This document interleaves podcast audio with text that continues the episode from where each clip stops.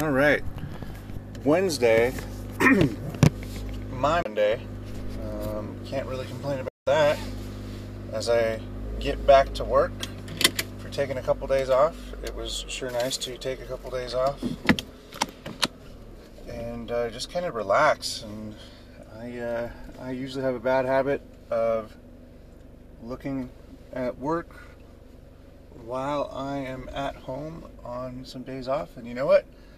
I still did it, but I did it uh, maybe two, three times total. So um, that was good. Um, pretty sure though, I did check out um, Friday afternoon, um, but it was the end of the month. Um, month winded down, and uh, I had a nice uh, stretch of four days where I didn't really think much more about anything other than uh, relaxing. So um, played some some hockey and overall had a pretty good time. So now it's kind of back into uh, the rhythm. Um, I was thinking this morning as it relates to kind of standard work and stuff like that, but the different types of uh, repetitive routines and behaviors that people have. If you have like a daily routine and then you stop for a couple days, how effective is your new, you know, when you resume versus like a, a weekly or a monthly routine? What happens when you miss one of those and then try to pick that up again? So, the frequency of repeating the behavior, what's the effect for every missed, you know, planned occurrence? So, um, thinking of that in terms of, you know, uh, how it relates to standard work and people on the production floor. You know, there's things that some people do every day, all day.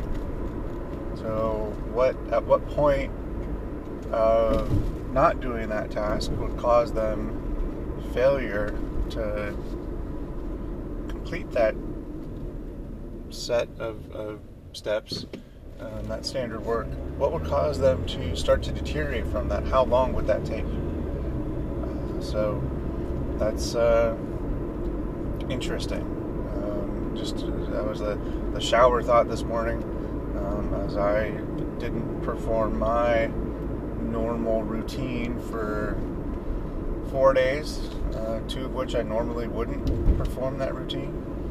Um, but I did feel like uh, I was moving a little bit slower uh, this morning, so maybe that had to do with that.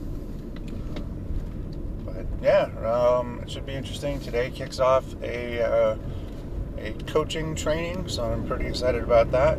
Um, thanks to Neil, we got some folks in Austin to uh, to get signed up, um, and so it'll be interesting. I got to move a few things around, but that is definitely going to be the priority for the day, um, and for the next every Wednesday for an hour for a month. Um, doesn't hurt to get better.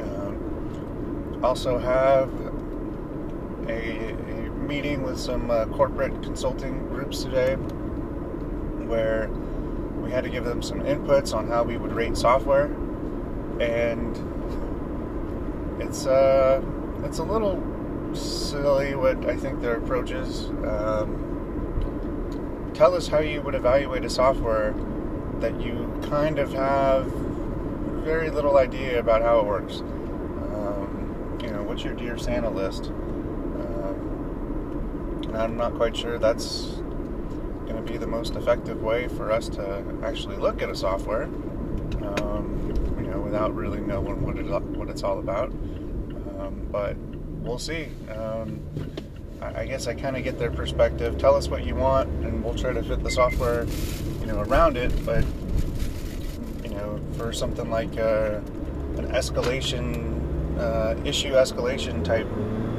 uh, problem that we would attempt to solve, uh, if the software doesn't have uh, a good there's some crazy drivers out this morning. I'm sorry.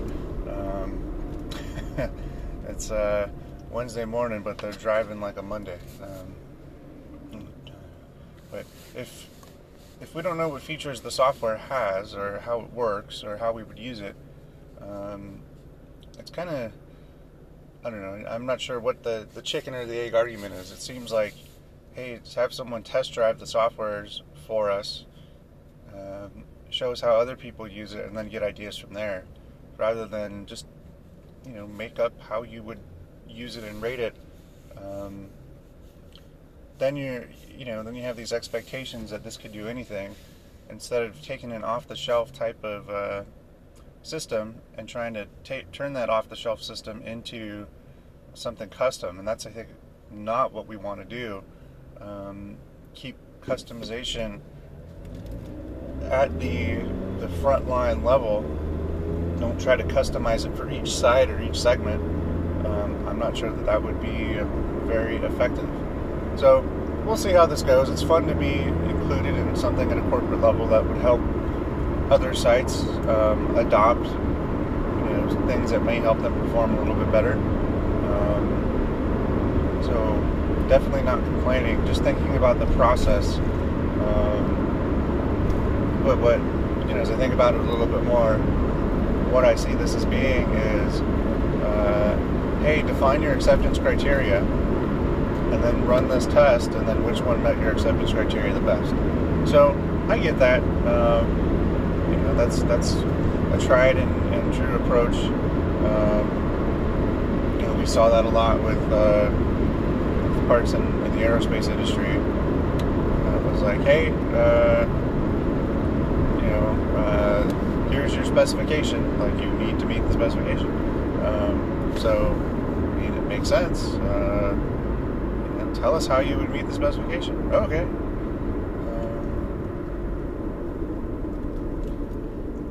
but uh, sorry, uh, not going through the same routine. Uh, I'm getting some remembering some of the challenges that occur when uh, driving to work, uh, such as big trucks full of rocks that turn onto the main road and take up the right lanes, and very courteous other drivers that don't want you to get over. Anyway.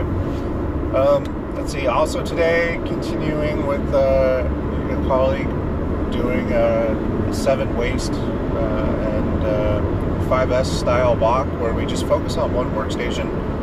So uh, when I did check my email, I happened to catch that there was a, uh, a really extensive 5S walkthrough that was performed by a couple of folks. I think they said there was 107 slides that they put together um, you know, that that may be boiling the ocean and trying to fix everything at once. Um, what uh, what what the process I'm working on does is focuses on one workstation, um, one locator, um, and uh, seeing what we see, and just make sure that we're on the same page with seeing it, and then um, take take manufacturing engineering, take production leadership, and say, hey, let's go and look at this because we've looked at this place a few times and we keep seeing the same type of challenges here.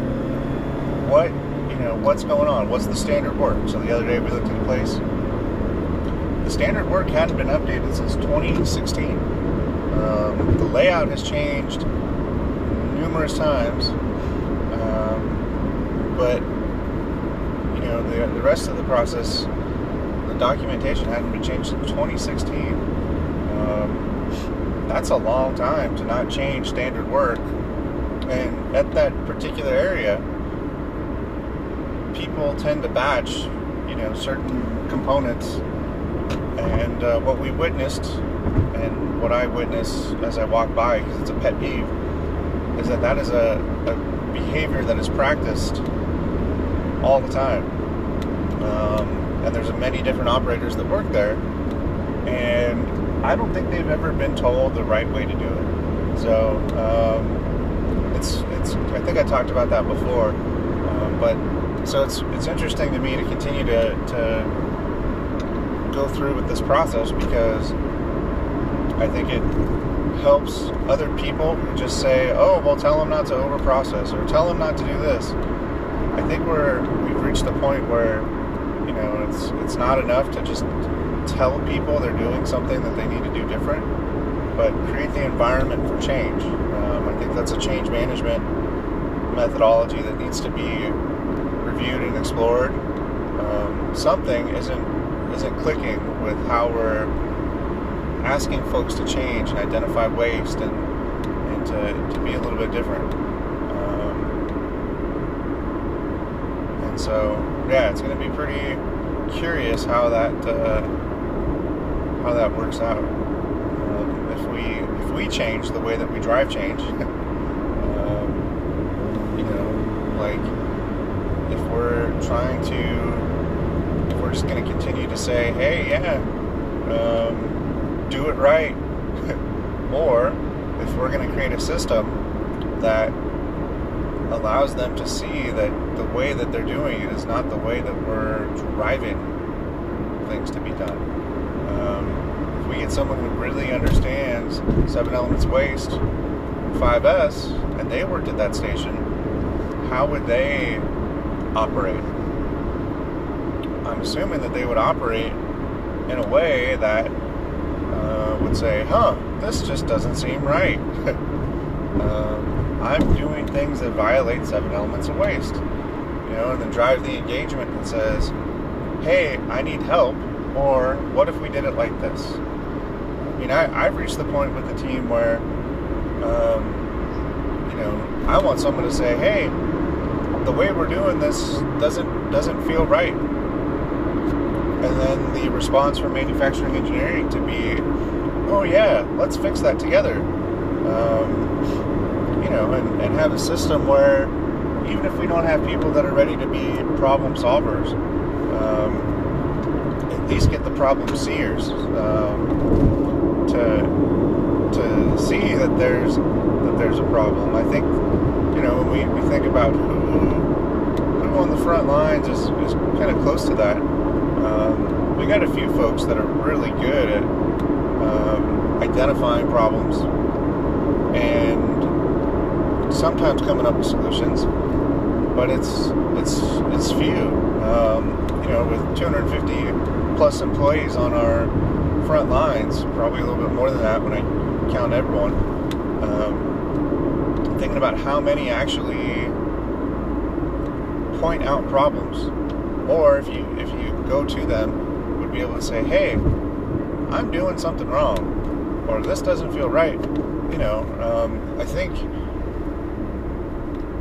the culture is I'm just here to get my job done um, and get out of here, you know, and, and just just you know, I'm here to hit a number, um, and so I'm not saying everyone's like that. Um, you know, there's there's plenty of folks who care. There's also a lot of complainers who uh, um, hide their. It's like they say they want to get better, but then you ask them to do something different to contribute to change and to getting better, and they're just like, "Oh no, well, I want you to change everybody else so that it you know helps me."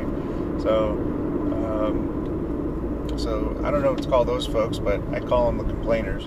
Um, they'll tell you what everyone else is doing wrong, um, and and not what they need to do to help. Um, and then, uh, sorry, I hope I don't not considered a complainer by uh, the listeners of this podcast, uh, but I do think that I help drive change. Um, so I I feel like engagement. If I had to, you know, put the finger to the wind and, and kind of get a feel for that pulse um, from from what I've seen and and you know what what I've experienced. Um, my number I throw out there is about say 12 and a half percent because I can't decide if I want to go 10 or 15. So 12 and a half percent. Um, that's a fun fun number to kind of base it off of. So our amount of engaged folks is maybe that's even shooting a little high. Well, we'll go with that. Say it is 10 percent. Um, you know the impacts of having 10% of folks that are even just problem seers, problem identifiers, problem finders. Um, that's still pretty low. Um, you know, uh, the the world class companies have a finder fixer ratio pretty close to one. You know, um, everyone that finds a problem should be pretty close to being able to, to fix a problem. Um, you know, we are a long ways away from that. Um, but uh, doesn't mean that we shouldn't try. Definitely means that we should uh, um, keep pursuing that. But that needs to be the strategy, and that's the piece that's missing. So that's that's what I got out of talking through this this morning. Is we could be doing all of these things, you know, with all the right intentions, but if we don't have the sight from the strategy set on, we are going to have a finder fixer ratio of one, then we won't be driving the right actions to get there. Um, so that's what I kind of got out of this. So at least I got something out of it. Hopefully you did too. Have a great rest of your day and happy Wednesday.